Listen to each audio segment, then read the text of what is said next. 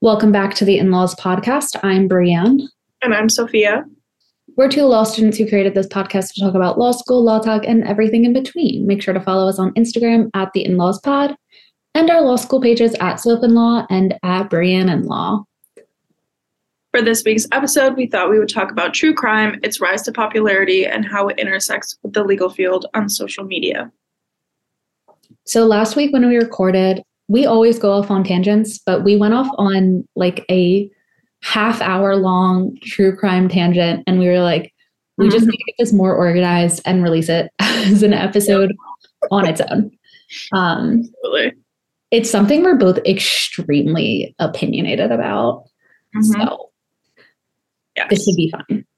Yeah. Yes. I think also an interesting point is like we are both sort of consumers of true crime, but in different ways and like through different things, like different TV shows, different podcasts, things like that. So we're not saying we hate it. There are just some things that we find quite questionable about true crime, its fan base, and how it appears on social media and is interacted with on social media. Yeah, I definitely think that there are ways that you can consume true crime that are less problematic. And I understand the draw to true crime, but like there's a lot of issues. There's a lot of issues. Brief overview of the issues I have with true crime, because I could literally spend an hour talking about any of these. Um, I think true crime is really interesting in that it hurts everyone involved except for the people making the true crime content. I yeah. think obviously true crime content can be really harmful to victims um, and the the family of victims. We will talk about how it can be really harmful to people accused of crime and really reduce the kind of respect people have for constitutional rights. And then I think it's also harmful to the people who are consuming true crime. For the people who are consuming true crime, I think one, it gives people a really, really bad, like false perception of what crime actually is and what crime looks like. Mm-hmm. This is something we've definitely talked about before. You are most likely to be a victim of crime perpetrated by someone who knows you, who is close to you, a family yep. member, a significant other, not a stranger. Yep, especially because most true crime content, especially now and a lot of times in podcasts, is murder or like attempted murder, serial killers. It's it usually centers on that type of content. Like they're not talking about robberies, like they're not talking about I don't know, like stealing like money embezzlement. Like they're not talking about those crimes most of the time. They're usually talking about murders yeah it's always violent crime right it's and we'll talk about why i think that there is such a draw to violent crime but because you have this like misunderstanding of what crime is really like it leads to mass paranoia and like Mm-hmm. I think a lot of people who consume too much true crime have this paranoia that leads to alienation. Um, like these kinds of people who are so scared to go outside and like be in the everyday world and talk to someone they don't know. As soon as someone is like following them too close in a grocery store, they're like, I'm going to get trafficked. I'm going to get trafficked. Mm-hmm. It's just not good for your mental health. No. And I especially think of like the Facebook posts that are like, oh, I was in this Target and I got to my car and there was this thing on it. And it has absolutely nothing related to any sort of actual trafficking crime that's going on in the area or actual patterns that have like happened before. And also, most of the time, sex trafficking is not just a random person getting abducted on the street that is also a case where it's usually somebody you know, and a lot of the time it's a significant other. A lot of the time it's a significant other. I think the two biggest populations who are victims are significant others of traffickers and kids in foster care, like kids in the foster care system. Yeah. Um, which is terrible, but like if you looked on social media, you would really think that like 19 year old wealthy white girls living in suburban Connecticut were like the victims of sex trafficking. Literally. Anybody leaving their target could be you. Target, Costco. I did see one specifically about IKEA and someone someone was following me through IKEA. Like, yeah, everyone follows everyone through IKEA. it's like one main path with shortcuts. yeah, and it's just to me it's very obviously like white women who go who go out in public and then a man of color is like looking at them and they're like whoa that's scary. Like that's that's the only explanation to me. Yeah. A lot of it especially like what gets posted is like a fear tacticy kind of post. It feels like you see somebody and that person makes you cross the street. That's what so many of the posts feel like to me. Yeah. And i just obviously there are indicators when somebody is exhibiting like weird or suspicious behavior but i think because of this mass consumption there are so many like that's the first assumption people make like the very first one. And i think it's kind of like built a distrust between people. And it's so strange especially coming from somewhere where it's like you know like midwest nice or like minnesota nice and things like that. Like you pass somebody on the sidewalk, if you're alone or you're with a friend and they're alone, whatever, you say hi to everybody. Like you acknowledge people. And I think yeah. we're losing that because we're so, we're getting so stuck in this model of like strangers are in fact the danger all of the time when that's not true, especially for true crime and what we're talking about. Yeah, it's definitely, it's like almost sad. how how people have like turned on their own community in a way. Mm-hmm. I just can't help always think like how has this impacted how people treat like homeless people? Because yeah. I, like I've always been the type of person like I like to have conversations with homeless people. I have no problem giving them money, but like I think so much of this has just created such an inherent fear in people mm-hmm. that they like people are not doing that anymore. Yeah, like just a suspicion of others. I think it I think it's really dangerous because it destroys any type of like fledgling community we might feel.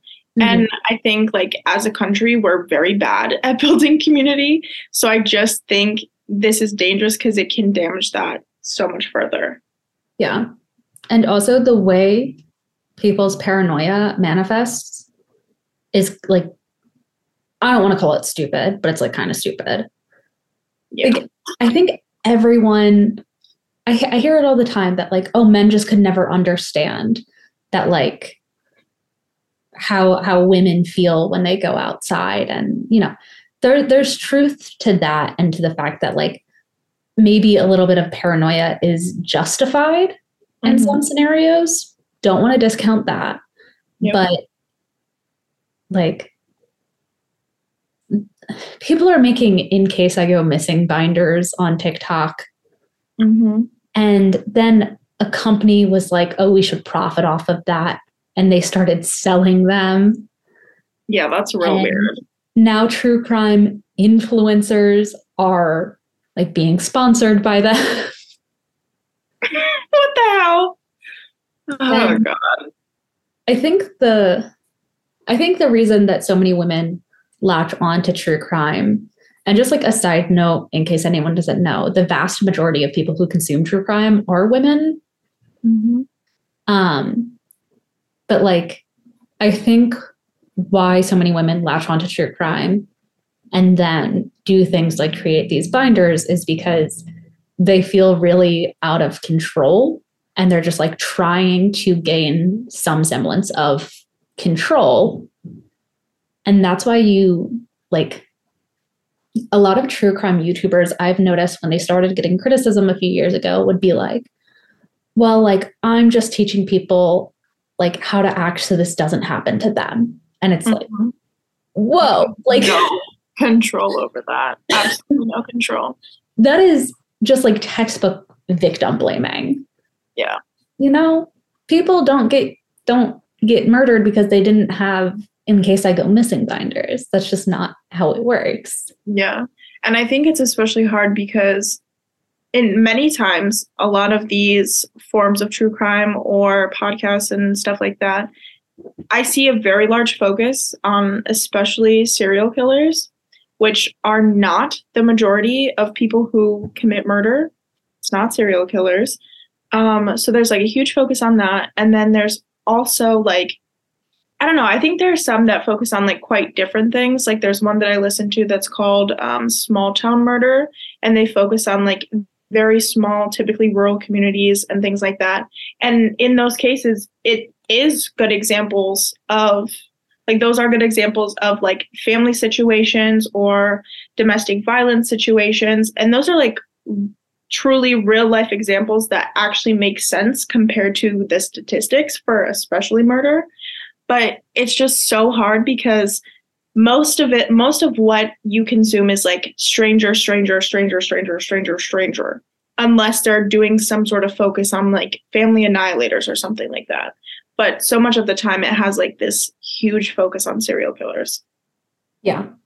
I always say like people will be like, "Well, I'm just really interested in like how the system works and like forensics and blah blah." And I'm like, "You do not learn forensics from so a true crime podcast." If you are so interested in crime and so interested in like learning about it, pick a random criminal case off Westlaw and read it and tell me you enjoyed that. Yeah. You don't. You you like the violence. Yeah. It's it's made to be entertaining. These yeah. things are made for you to enjoy them, whether it's a TV show, a movie, a Netflix special, a podcast, a book, whatever. It's made for you to have a good time. Right, because it's not true crime isn't, you know, reading police reports. It's told in a narrative form. It's made into a story that's supposed to have like a clean beginning, a clean end, and a moral arc. And you're supposed to feel good at the end because mm-hmm. some, you know, person got put to death. I mean, I I don't know of any specific examples, especially podcasts, because that's usually where I'm consuming true crime from. I really don't know of any specific ones that like truly get into the nitty gritty of like the timeline of a case or the timeline of them, you know, like seeking out perps and having suspects and all that kind of stuff. Like, I'm sure there are. Maybe there's some really good ones out there that I don't know of, but the popular ones don't follow that format. Like, they're not told in a documentary way they're told in a narrative way. Mm-hmm. Yeah, I think uh, I said this to you last week. The only true crime content I think I can like fully stand behind is The Staircase on Netflix, the documentary, not the movie series remaking, whatever. Um, but that was like from pretty early on into the investigation of this guy who was suspected of killing his wife, um, pushing her down a staircase. There's like a documentary crew that came and filmed him through like preparing for the trial, undergoing investigation, followed the actual trial, and then years later came back for the appeal and mm-hmm. like explained the entire appellate process, explained why he got an appeal, and he actually he got an appeal because this case happened really close to where I live now. And like obviously I've I've been working in the criminal justice system here. But like the forensics organization that was doing like it was blood splatter analysis for this case mm-hmm. um, was just like faking results for the state. And a bunch of cases got overturned Good God. Yep. God. I think that's the only one that I can really point to. Yeah. Where you can. Otherwise, it's just like that. It's stories.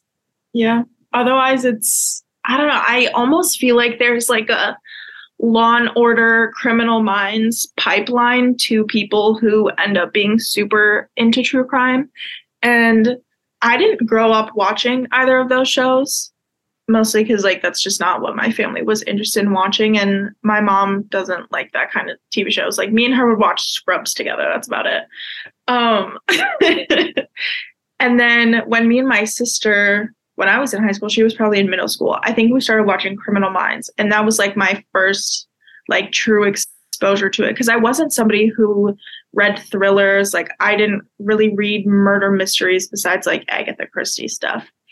But I don't know. I feel like so many people have like this deep connection to Criminal Minds as a show, and then because it's it makes you feel like you're learning so much almost. And I think that's the part that's like really iffy about it is the way they make that show they make you feel like oh you're learning about psychology and you're learning about how to figure out who like unsubs are and stuff like that but the thing is is none of us are ever going to be in a position where we're trying to figure that out unless we go on to do something as technical as that or we become detectives or whatever those people you guys are going to do that but the for the majority of us like we're not going to see something happen or see somebody on the street and be like, oh, they're exhibiting this behavior because of this childhood trauma. Like, we just don't know those things. And a TV show is not going to teach you all of the things that you need to know to actually be an expert on something like that. Yeah. So I I definitely grew up watching all of those shows. Like I had an older brother, he's I well, I have an older brother he's five years older than me. Um, we watched, we didn't watch Law and Order. That was never one of ours. Um, but we watched like CSI, we watched Criminal Minds, we watched the show called Lie to Me, which was like my favorite. I still stand by that show.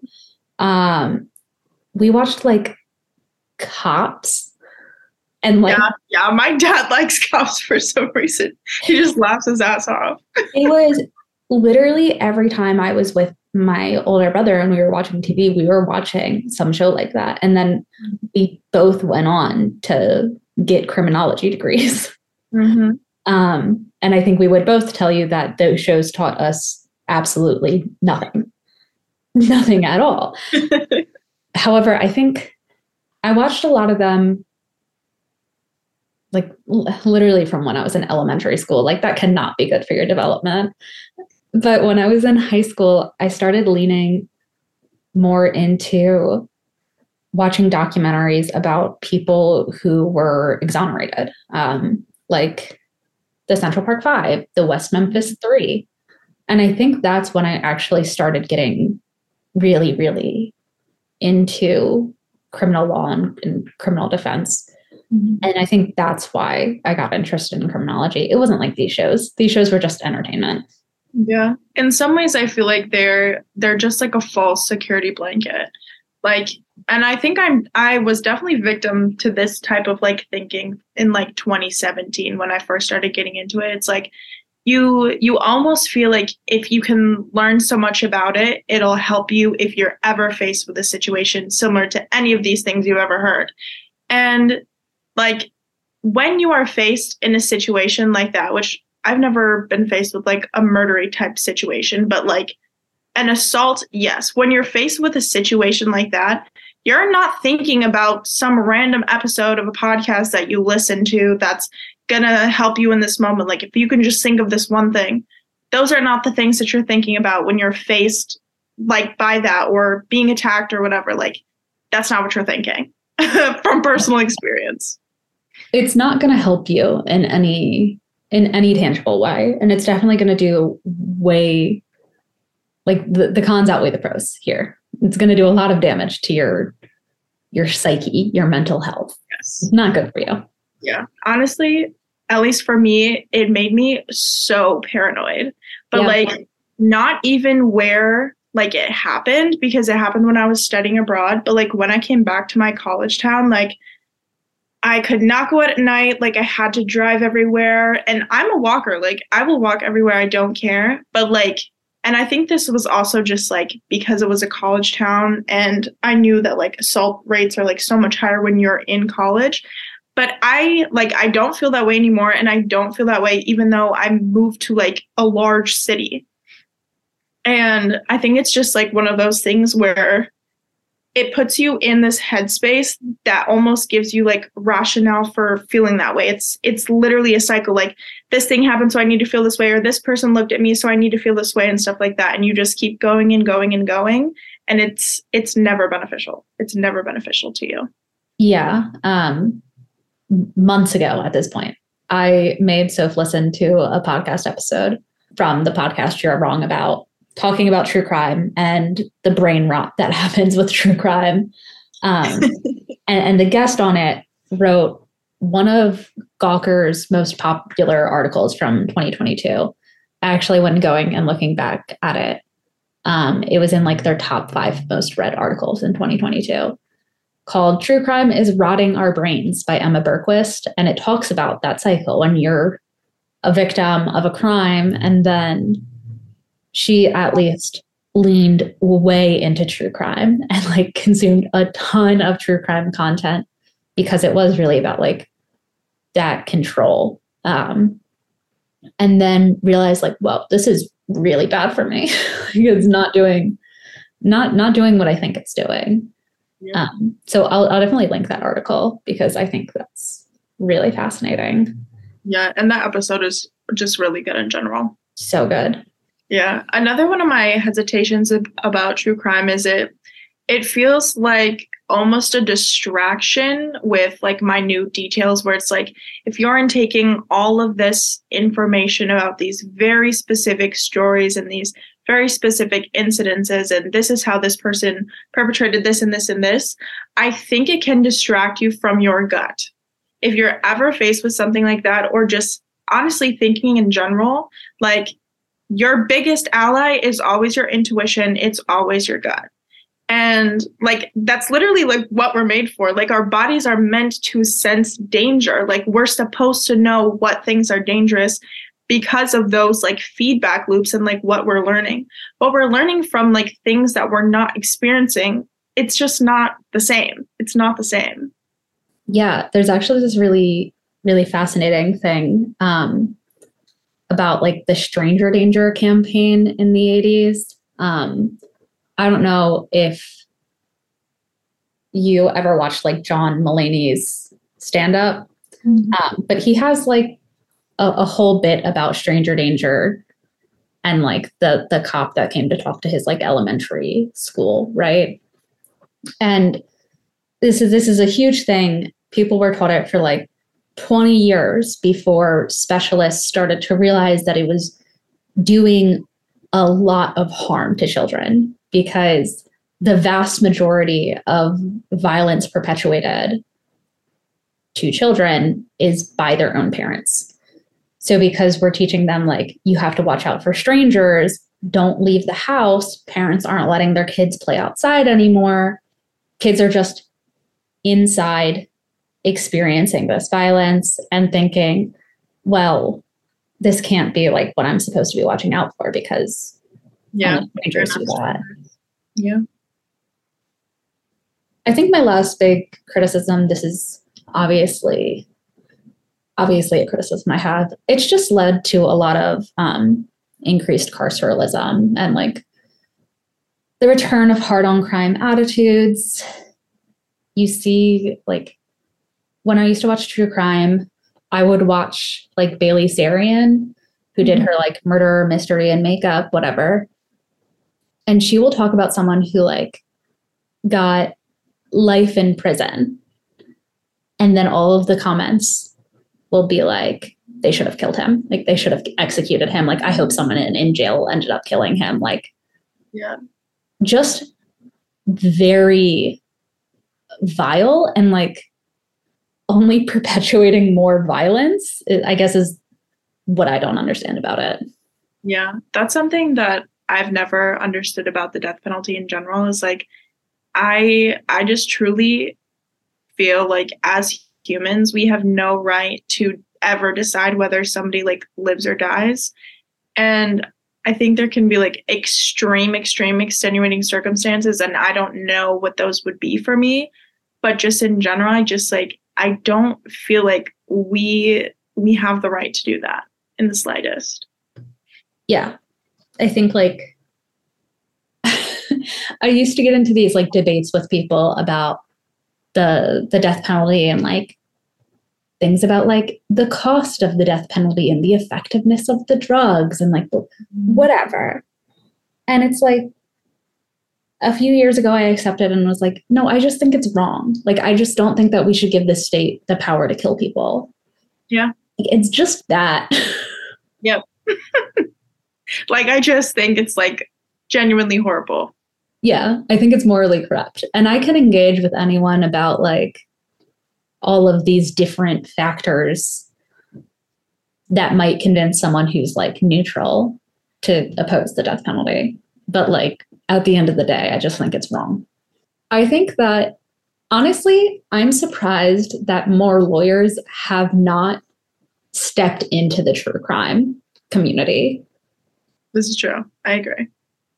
I think that like I think that if a lawyer ever did and started making true crime content, I think that they would absolutely blow up. I think like I think they'd be very successful. However, I think that they would be completely ostracized by the legal community. Yeah, I think there are, I mean, we all know and we've talked about it so many times before.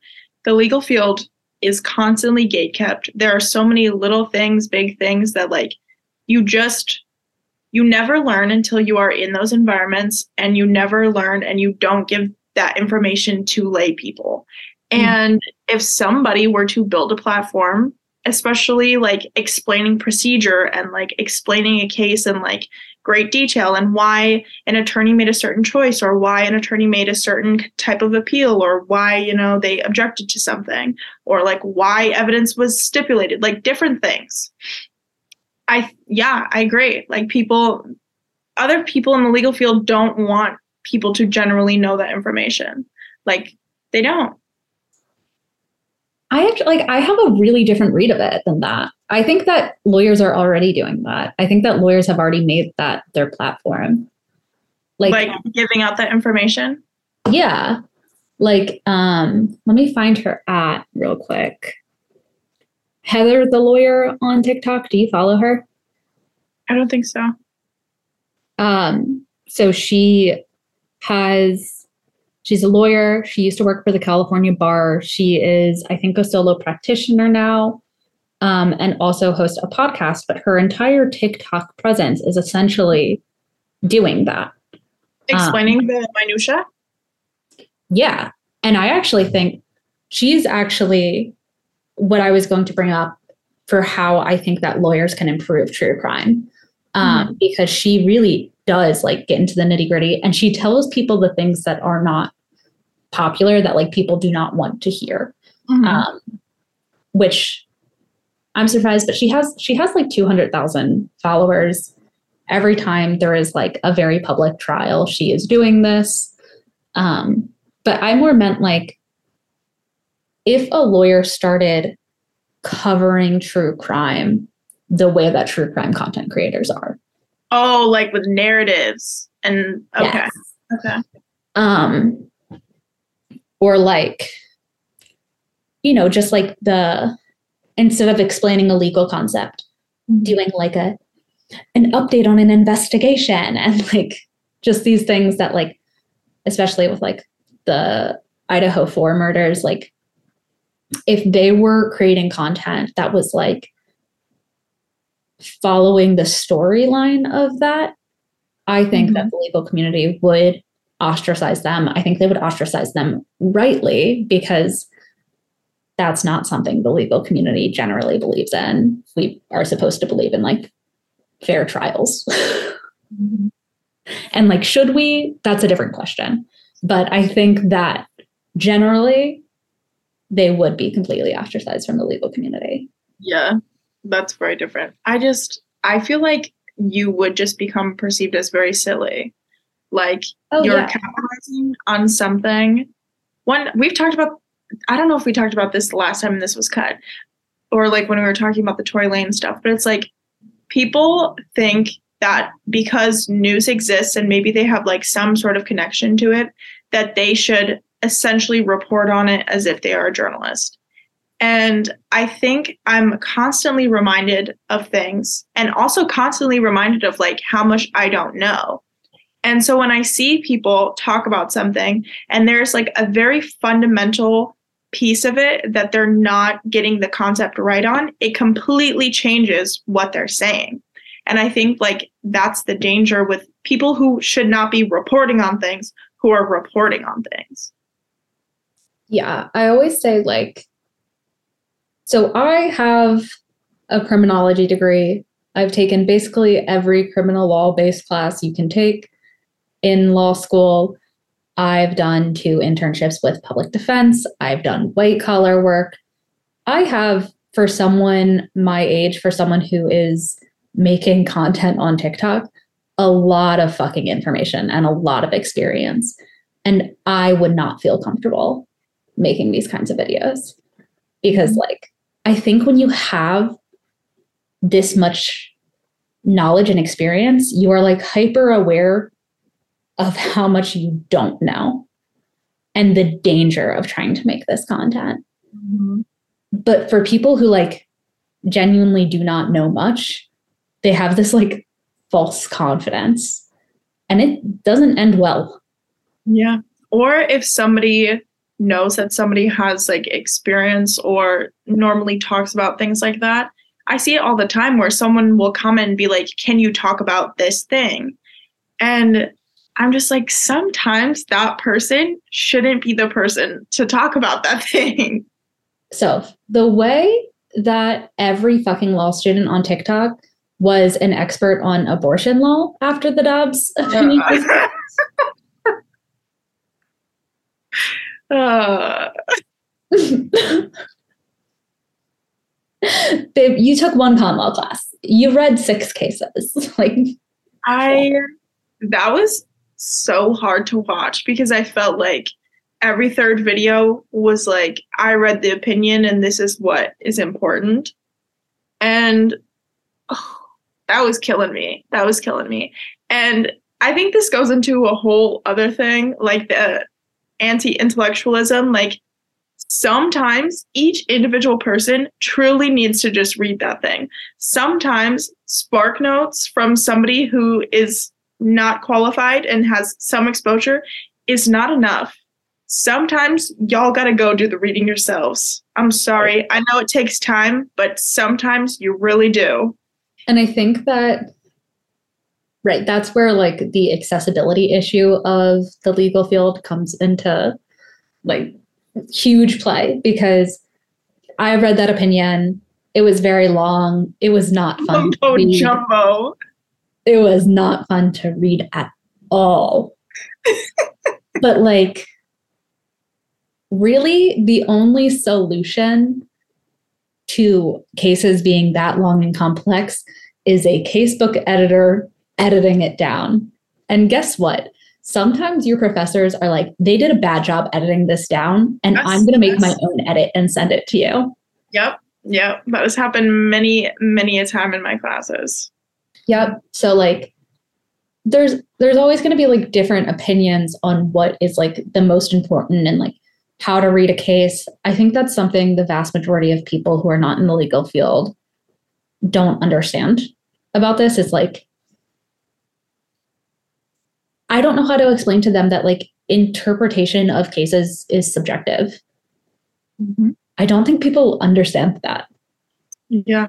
I think it's hard because it's like once the decision comes out, it's like that's law. And especially when there's like a fat dissent. Yeah. Yeah. like, ooh, ooh, so close, but ooh. it's just, yeah. Or like, you know, a majority, but there's like three concurrences and they all decided to write, you know, 40 page report. They're like, well, yes, but because of this, not this. And also this, but not this. Or even just like you're doing you're like taking criminal procedure and it's like, oh well, like this is the rule for when something is in a briefcase. And then someone's like, but what if that briefcase is in the trunk of a car? And it's like completely so different. specific for no reason. completely different. So, like, yes, there are rules, but we always find ways to get around them and we just make different rules. Yes. Yes. And honestly, like that's part of the government's job is to realize when laws and things are not serving us anymore. Like that's literally part of their job. Yeah. Yep. Ooh, okay. just gotta calm myself down.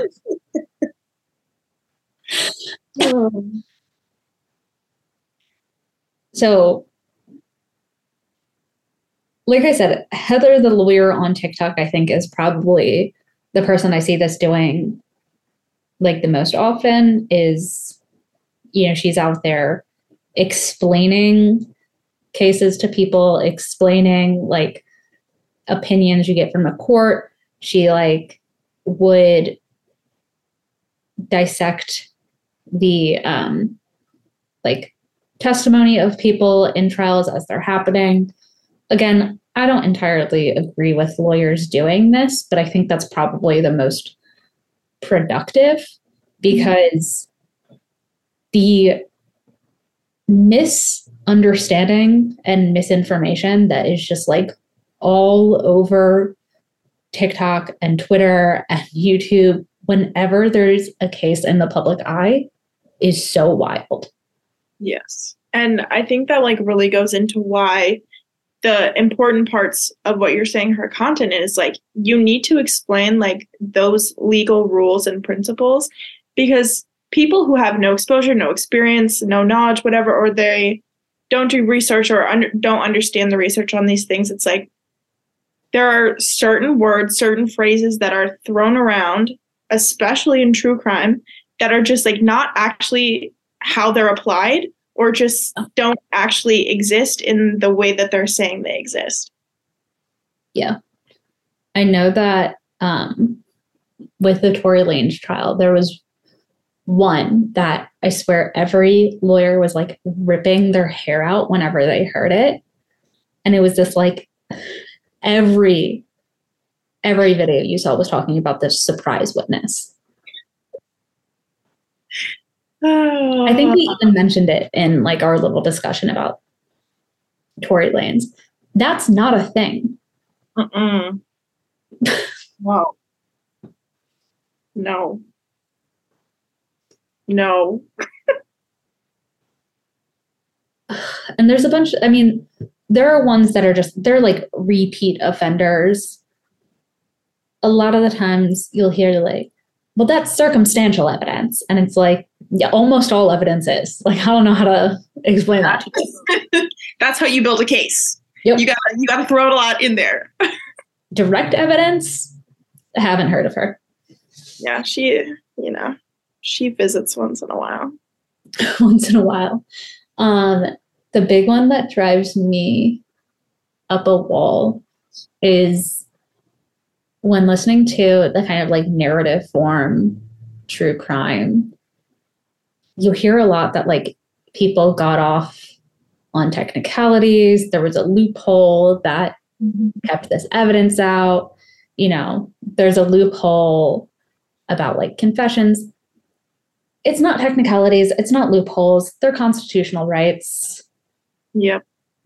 You don't have a lot of them. The government doesn't like giving them to you. So, like, yep. at least appreciate them well, you still have them. Also, like that's that's why the rules of evidence exist and all right. crim pro.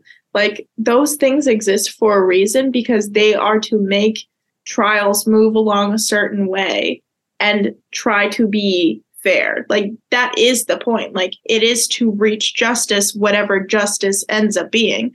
Like that's the overall point. So like to call something a technicality is just so strange because you you should be following the rules. Like if it's following the rules, that's the right answer, you know, or like that's the answer that fits the best. Yeah. There it's not we aren't creating rules to make our lives harder as lawyers. That's not why we're doing these things. I feel, I just feel like there's so many like random misconceptions. So and I mean, even like, because I haven't taken Crim Pro, but there are so many things that just even from, you know, a year and a half of school or even like from 1L, like I've realized in retrospect, like how much of what people say doesn't make any sense in these contexts or the way they explain things doesn't actually make sense with the legal principles. Mhm. And then it's hard because it's like those people usually aren't speaking with the exact legal principle in mind. So then Mhm. it's like it's like a like a slight skew from like the actual truth. Yeah, definitely. I think that there's a lot, especially true crime that's talking about older cases and like how evidence was built against a defendant. Even like, if I'm going to be honest, 30 years ago, 20 years ago, you hear people talking about polygraphs and bite mark analysis and shoe print analysis and blood splatter analysis. And it is like, we won't even put that forth in a court anymore because we know it's so unreliable. Mm-hmm. and th- like these, of course, like these true crime content creators don't know that. Mm-hmm. And I don't think most people know that. I think if you were to ask people today, they would probably think that like polygraphs are widely used. We should do a poll. Like we should ask like do you think polygraphs are widely used? Do you think they're reliable? Do you think blood splatter is like genuine science? we should ask. I'm gonna say, We'll say. I think Dexter, that TV show, I think it set us back. God. Uh-huh. I think it set us back with this blood splatter analysis. Everybody's like, yeah, mm-hmm, exactly. You see where it hit the wall? You know? The thing about it is like, it's so hard because obviously we both understand like the general interest and even like in specific things.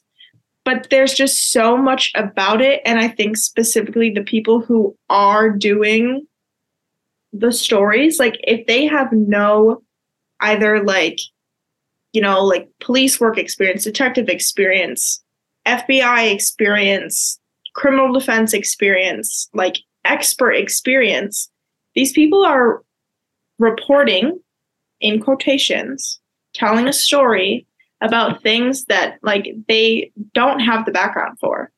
And i think that's part of why it is so widely consumed. Mm-hmm. Because it's like this normal person is explaining this to me in a normal person way. Yeah. Like I don't have to go out and do the work myself and I don't have to research this, which sometimes people end up doing. I mean, there's like whole like crime solver groups now and stuff. which are terrible, uh, like real bad. Um, but yeah, I think like that can be the appeal of it. You're getting this like, obviously, it's false. You're not actually getting this great information, but it's like this one stop shop for like understanding all of these things. But in reality, like police officers have experts that they use to analyze DNA and be able to explain like why this DNA matched. They have experts for fingerprints. They have experts for basically everything. They have experts for looking through a fucking cell phone. DAs have their own experts. Defenders have their own experts. Even the people who are the most qualified and have been doing this their entire lives don't know everything. Like they could not explain everything to you. They need help. Mm-hmm. So like why do you think this like 24-year-old white girl with no experience, no degree in this, why do you think she's providing you accurate information? the world might never know. Honestly, based on what we're saying, I think an interesting concept would be for somebody who has that sort of experience, like public defender, defense attorney, somebody who has people that come in from a specific case and talk about it. I think that could be very interesting because even the hosts themselves, they don't know everything. They couldn't tell you everything. Even if they worked on it, they probably couldn't because they're not they're not the expert in all of those things. But it yeah. could be interesting. That's really yeah. like the last thing I wanted to talk about is like how can we redeem true crime? Is it redeemable? Can we make it better? Or is it like we just need to take it in the backyard and shoot it? Like, I think. Oh, God. So, right now, I think the best content we have out there that is related to true crime is lawyers who are in real time explaining legal rules about these very public trials. Mm-hmm. However, I think that is not great. I think there's a lot of flaws with like people discussing current investigations, ongoing trials. Yep. It's bad. I will never do it. But lawyers never do that same thing to old cases, which is like kind of weird because that's how we learn everything. Yes. That's literally the basis for law school. so, like, I'm just thinking, like, if we were really trying to educate people, mm-hmm. why wouldn't a lawyer on social media be like, all right, we're going to look at this, you know, very realistic case from 40 years ago mm-hmm. and explain it in a way that isn't terrible and is actually like informative? I think the answer is that uh, people don't want to see that. Yeah. But, I think people like us who have like a background for it I want to see it. Oh yeah, I eat it up. but I think because all or close to all of what has been like used and spoken about in the true crime space is strictly for entertainment to like fill space, fill time. I I mean almost in a way just like fill this hole or like back to the safety blanket thing. Like it just feels like it's for people to have the safety blanket like if I know all these things, it will never happen to me. And in life you never know what's going to happen to you. Like you doesn't matter how many episodes of true crime you listen to, whatever happens, happens.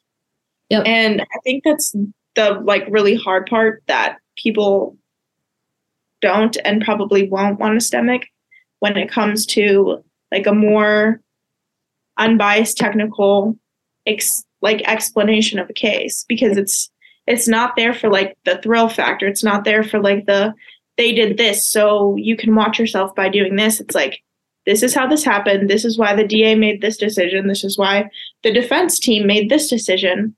This is why the judge probably ruled this way. Yeah. And I mean, if you're not interested in like the true science of law, then you're not going to care about like how things actually happened.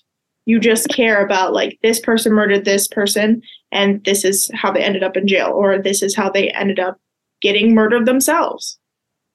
Yeah. And I also think there's a constant um a constant like need for retribution in these scenarios. Like there's nothing that people hate more than like an unsolved case. That's why we have all of these groups popping up trying to solve cases. Um, but like a lot, a lot of crime, most crime goes unsolved. That's just like the reality of it. Yeah. That's like People don't want to hear that. People want a solution. yeah. Yeah. I mean, the, the, I mean, the reality is like there is no solution. Yeah. I I think that there is always space within media and I think there would be space within the true crime sphere for some sort of media like that where it's, you know, somebody who worked in whatever capacity and then they had experts come in like maybe even like a seasonal thing like they do a season on a specific case they get a bunch of experts or you know people who worked on it in different capacities and that's who they interview for different you know different parts to explain before trial during trial that kind of stuff. I think that would be really interesting and i think there could be space for that. Honestly i should try and see if there's anything like that that already exists because that would be really cool to find if it does but i've tried i think i'm kind of constantly trying to find good content like this. I, to be honest, the first season of what did they call it? American Crime Story. Is that what it was? Um, it was like the OJ case. Yeah. So the first season of that, I think, got pretty close to that. Obviously, it was a fictional retelling, mm-hmm. but I was like really surprised when it came out. I was like, oh, like this is kind of explaining how a case works. so it's kind of like explaining how criminal defense works. Um, and then of course season two came out and it was just like horror and gore and nothing productive at all. But I wish there was. Yeah, something I'd like to see. I think I mean, it's especially easy for me to critique it because I have, like, I don't know, I guess consumed it for so long, like, especially in TV, like TV shows, Netflix specials, especially podcasts. Like, honestly, I feel like that's where I've learned about it the most. And it's all been as an adult because I didn't watch those shows growing up, except for like Cops. I did watch Cops. Uh, um, bad Boys, Bad Boys, what you gonna do? Um, but I like mean, to be honest, strange. I knew my Miranda rights from a very young age. Thanks to cops. So, in summary, true crime is rotting your brain. Um, there are a lot of misunderstandings when it comes to the legal side of things. And um, constantly obsessing over it is not good for your mental health. And speculating on ongoing cases is not good for anything. Yes. Also, there's nothing innately wrong with wanting to learn in a historical sense, in a legal sense, about these issues, about patterns, about psychology, things like that but it is the way that we are intaking this information, the way that we're receiving this information that I truly see as the issue and the way that it's framed. And I think what's most important, especially from this, if you want to, you know, wrangle with yourself afterwards, if you are a large consumer of true crime, the way that things are framed can be dangerous and it can also lead us into this like false sense of safety like we have the safety blanket of this knowledge when it comes down to it, like being a, an internet expert in all these true crime cases is not going to help you when you are confronted with something. And having these misconceptions based off of evidence that is not accurate to the actual st- statistics of violent crime in the US is not helpful to you. Those things are not helpful to you. So hmm. just be mindful, be careful of how you are consuming things and how that is changing how you feel and how you act in your life outside of the media of true crime. I think it really takes being self aware with how true crime, and even more than just true crime, how watching Criminal Minds and CSI and Law and Order, how that's affecting you. But yeah, this is just like a a be careful. think about things. You're capable of doing research. Like, you can do it. You can do it. Yeah. Yeah. All right. That's all for this week's episode of The In Laws. Make sure to follow us on Instagram at The In Laws Pod. We post these full length episodes every Wednesday morning at 7 a.m. Eastern Time.